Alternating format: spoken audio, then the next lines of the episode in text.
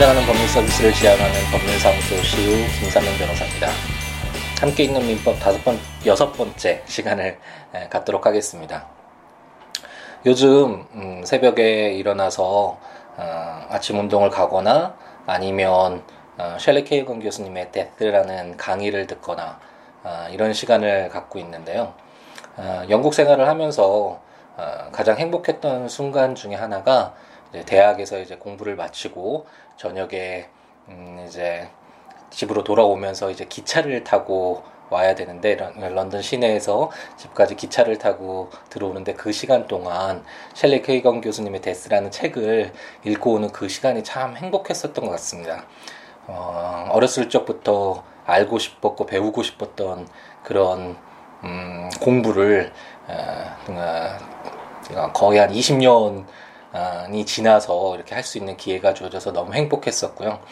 음, 그래서 그때 그 배움들을 다시 한번 어, 되새겨 보고자 요즘 다시 예, 공부를 시작했네요.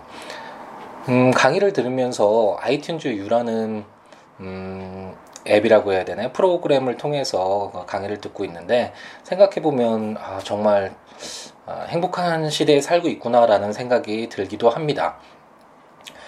음, 과거에는 뭐 신분 제도가 있어서 선천적으로 타고난 주어진 것 때문에 더 이상의 신분 상승이나 자신이 이루고자 하는 것들을 어, 향해 가는데 많은 제한이 있었지만 어, 지금은 뭐 이제 뭐 어느 정도의 뭐 경제적, 경제적 불평등이나 어떤 어려움 점은 있긴 하지만 그래도 본인의 에, 노력 여야에 따라서는 그래도 과거에 비해서는 많은 것을 이룰 수 있는 그런 기회가 주어지는 사회라는 생각도 들고요.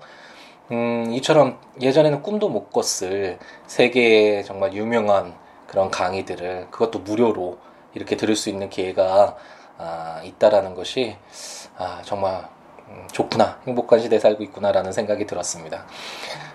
음, 본인의 본인이 어떻게 방향을 짓고 어떤 것을 채워갈 것인가라는 그런 마음가짐에 따라서 음, 정말 많은 것들이 달라질 수 있을 것 같습니다. 그리고 지금 우리가 살고 있는 이 시대는 뭐 과학 기술을 뭐 인터넷 이런 것들의 발달로 인해서 어, 좀더 좀 더 수월하게 쉽게 그런 정보와 지식들을 어, 얻을 수 있는 그런 기회가 주어진 사회라는 생각이 드네요. 음, 가장 중요한 것은 어떤 마음을 가지고 어떻게 살아갈 것인가 이런 마음가짐인 것 같습니다. 음, 어, 지금 팟캐스트를 듣고 함께 읽는 민법을 듣고 계신 분들은 어, 어떤 열정을 가지고 뭔가 새로운 것, 알아야 될 것, 알고 싶은 것 어, 이런 것들을 채우고자 하시는 분들이라는 생각이 드는데 음, 앞으로도 음, 그런 어, 이 듣고 있는 분들의 열정에 어, 미흡하지 않도록 최선을 다해서 어, 좋은 정보를 제공하기 위해서 노력해 보도록 하겠습니다. 음, 지금 저희는 민법 총칙의 어, 인, 사람, 자연인에 대한 부분 중에서 그동안은 어, 이제 주체 부분을 읽었죠. 이 주체 부분에서 만약 그 의사결정 능력들이 제한적인 좀 무능력을 가지고 있는 사람들일 경우에 그를 어떻게 보호할 것인가라는 그런 규정들을 읽어보았었고, 음, 그와 함께 그런 사람들이 어, 좀더 법률 행위를 하는 데 있어서 도움을 주기 위해서 후견 제도가 요즘 민법 개정으로 인해서 음, 아, 좀 다양한 선택의 폭이 넓어졌다라는 것도 한번 읽어보았습니다.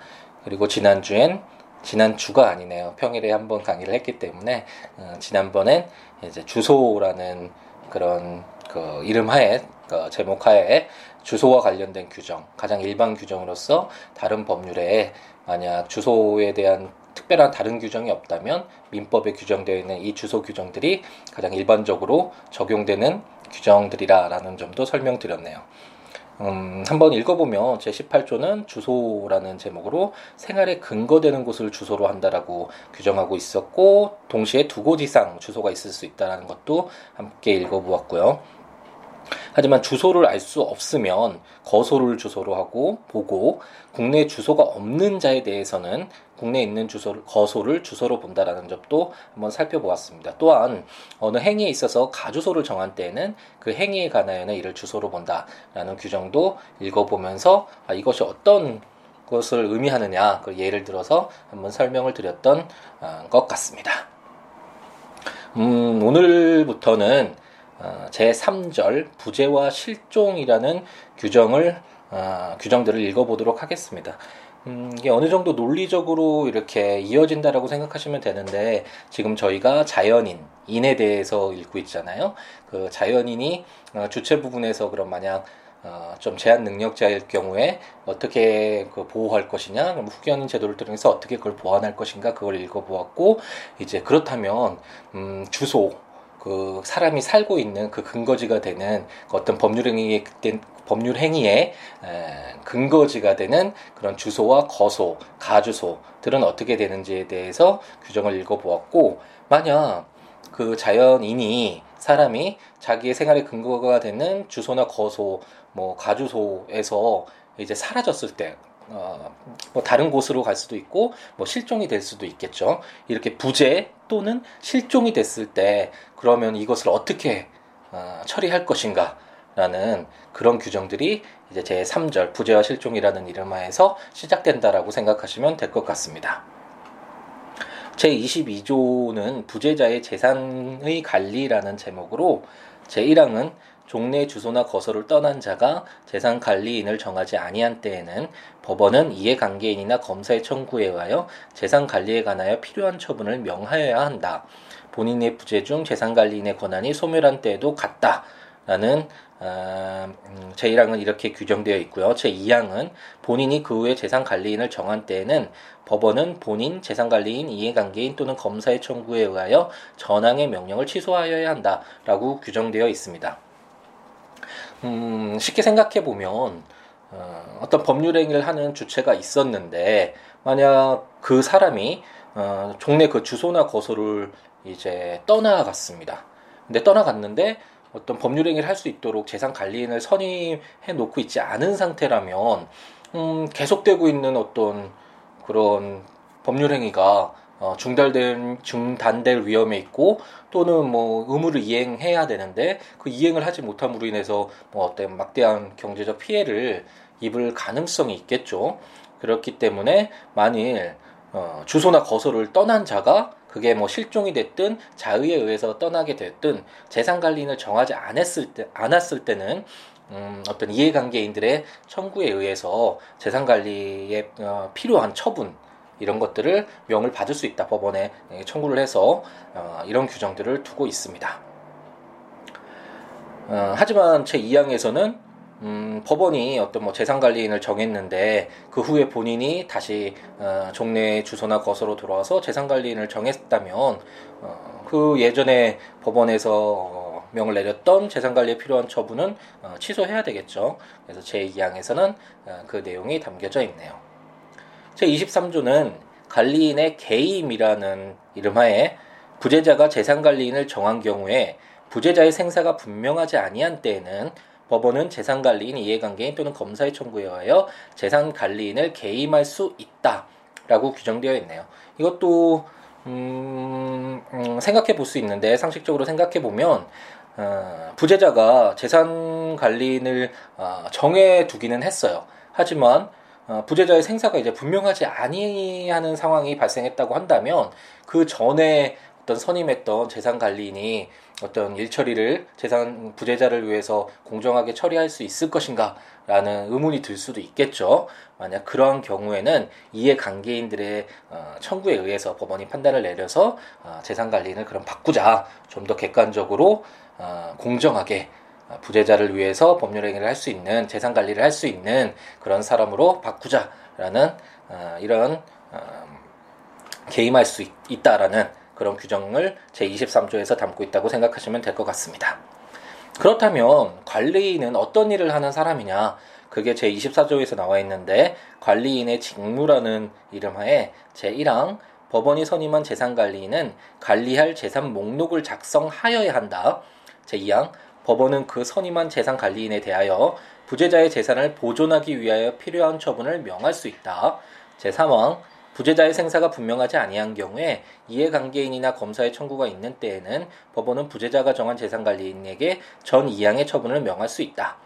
제4항 전 사망의 경우에 그 비용은 부재자의 재산으로서 지급한다 라고 규정되어 있습니다.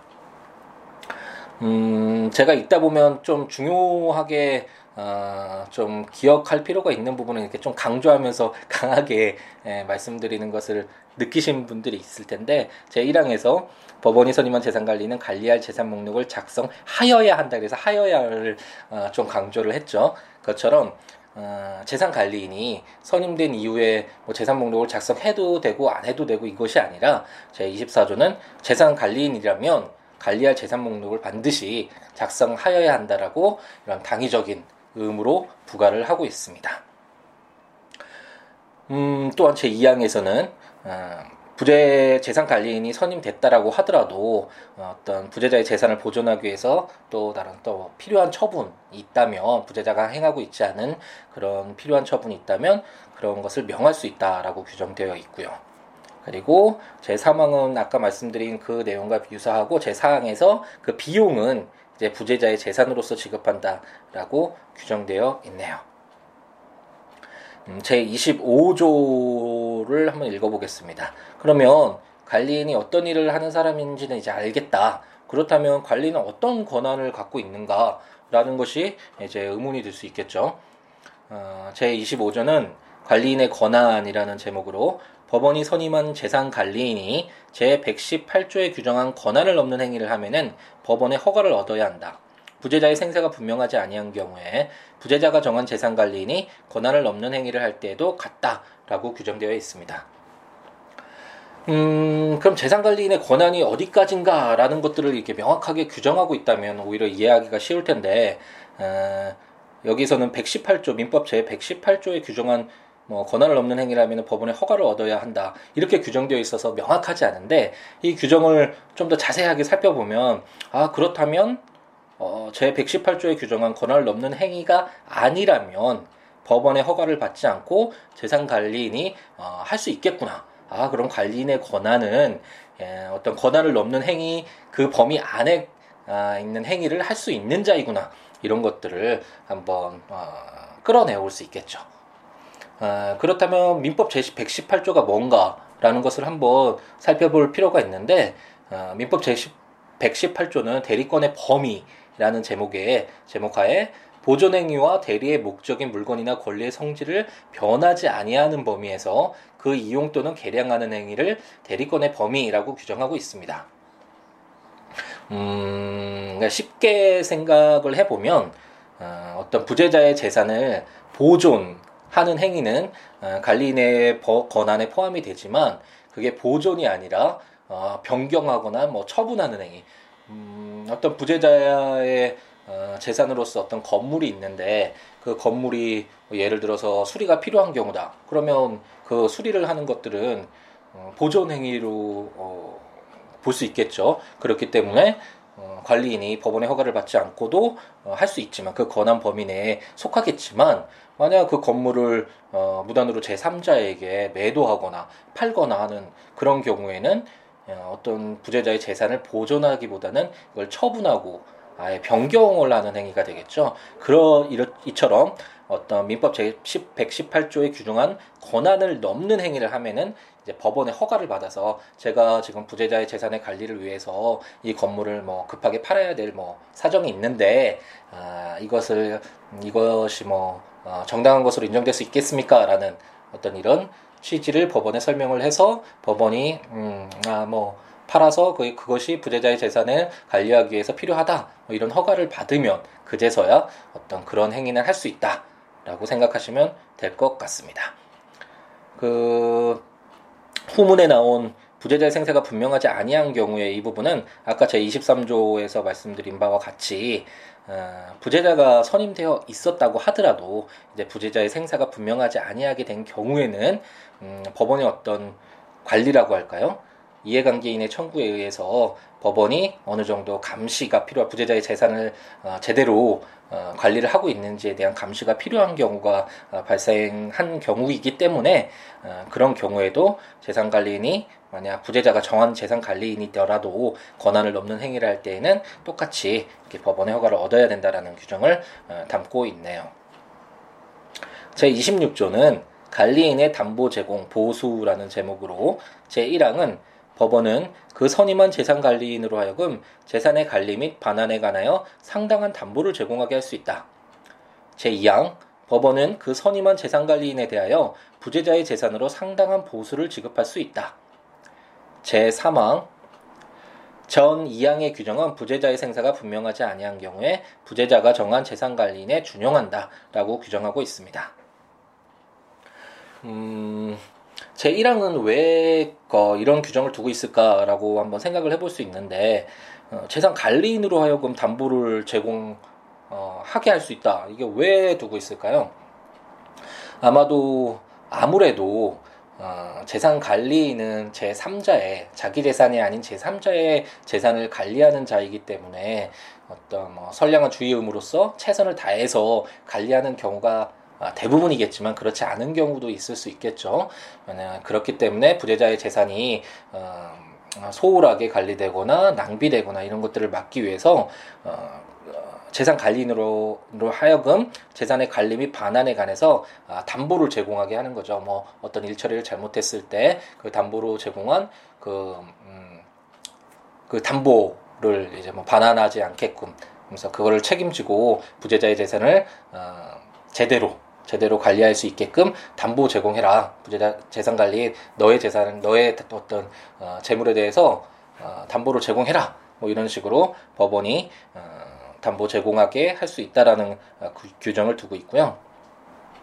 제 2항은 어, 그럼 재산 관리인에 대한 보수는 어떻게 지급할 것인가? 그건 부재자의 재산으로 지급할 수 있다라는 규정 두고 있고 이런 규정들은 어, 또 똑같이 조금 전에 말씀드린 바와 같이 어, 부재가 재산 관리인이 정해진 경우라도 선임되어 있지만 부재자의 생세가 분명하지 아니하는 그런 일이 발생한 경우에도 동일하게 어, 규정되고 있다. 음, 규정 아, 이런 규정들이 적용된다라는 것이 제3항에 규정되어 있습니다.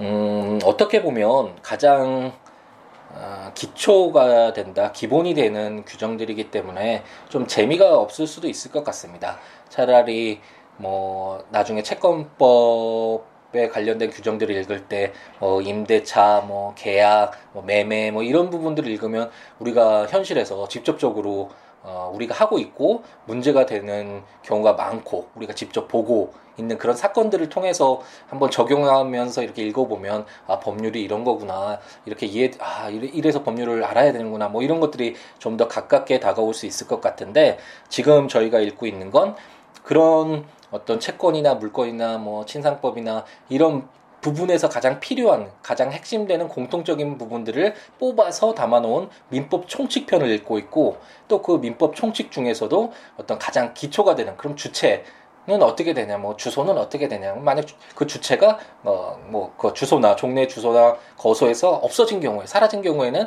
그럼 어떻게 그걸 부재나 실종했을 경우에 어떻게 처리할 것이냐 이런 어떤 기본적인 사항을 지금 읽고 있기 때문에 좀 재미는 없을 수 있을 것 같습니다. 네, 법학이라는 과목 자체가 어떤 뭐 재미로 하는 학문은 아니니까 음 물론 그거는 다 알고 계실 거라고 생각이 들고요. 어, 어쨌든 이런 기본적인 것들을 어, 착실히 채워주는 것이 중요합니다. 이런 기본들이 어, 눈에 확 띄지는 않지만 어떤 나중에 더 발전하기 위해서 음, 그리고 좀 더 필요한 것들을 어, 채워 나가는 데 있어서 어, 좀더 용이하게 해주는 가장 근본되는 것이라는 그런 생각이 듭니다. 그래서 차근차근 읽어 나가면서 아, 법률이라는 것이 이런 거구나라는 거 하나 둘씩 이해가는 그런 시간이라고 생각하시면 될 것 같고요. 음, 그러면 다음 시간에는 이제 부재 만약 종래 주소나 거소를 떠난 어떤 이런 부재의 경우에 재산 관리를 어떻게 할 것인가라는 규정을 아, 지금 읽어보았다면 다음 시간부터는 만약 그 부재자가 이제 실종이 된 경우에 어떤 요건하에서 실종을 선고하고 그럼 실종이 선고되면 어떤 효과가 발생되는지 어, 이런 부분들과 관련돼서 한번 읽어보도록 하겠습니다. 예, 벌써 한 주가 이제 지나고 어, 이제 내일부터는 또 새로운 한 주가 시작되겠네요. 7월이 이제 또 시작되겠습니다. 음, 어, 모든 분들이 어, 자신에게 주어진 시간을 행복하게 잘 채워가고 계신지 궁금하네요. 많이 소식도 알려주시고 궁금한 점 있으시면 언제든지 연락해서 음, 저에게 물어보시기 바랍니다. 그러면 제가 아는 범위에서 최선을 다해서 어, 어, 알려드리도록 노력하겠습니다. 어, 연락하실 곳은 어, 블로그 주소는 siwo.net, s-i-w-o-o-l-a-w.net이고요. 어, 이메일은 siwo, siwo 골뱅이 gmail.com이고 전화번호는 02 6959-9970입니다. 연락을 주셔서 음, 궁금한 점 있으시면 연락을 주시면 제가 아는 범위에서 최선을 다해서 설명을 드리도록 하겠습니다. 음, 그러면 오늘 하루도 마무리 잘 하시고 다음 주에는 좀 더더 나은 일주일이 되도록 그렇게 준비하고 충실히 채워가는 그런 일주일이 되도록 노력했으면 좋겠습니다. 감사합니다.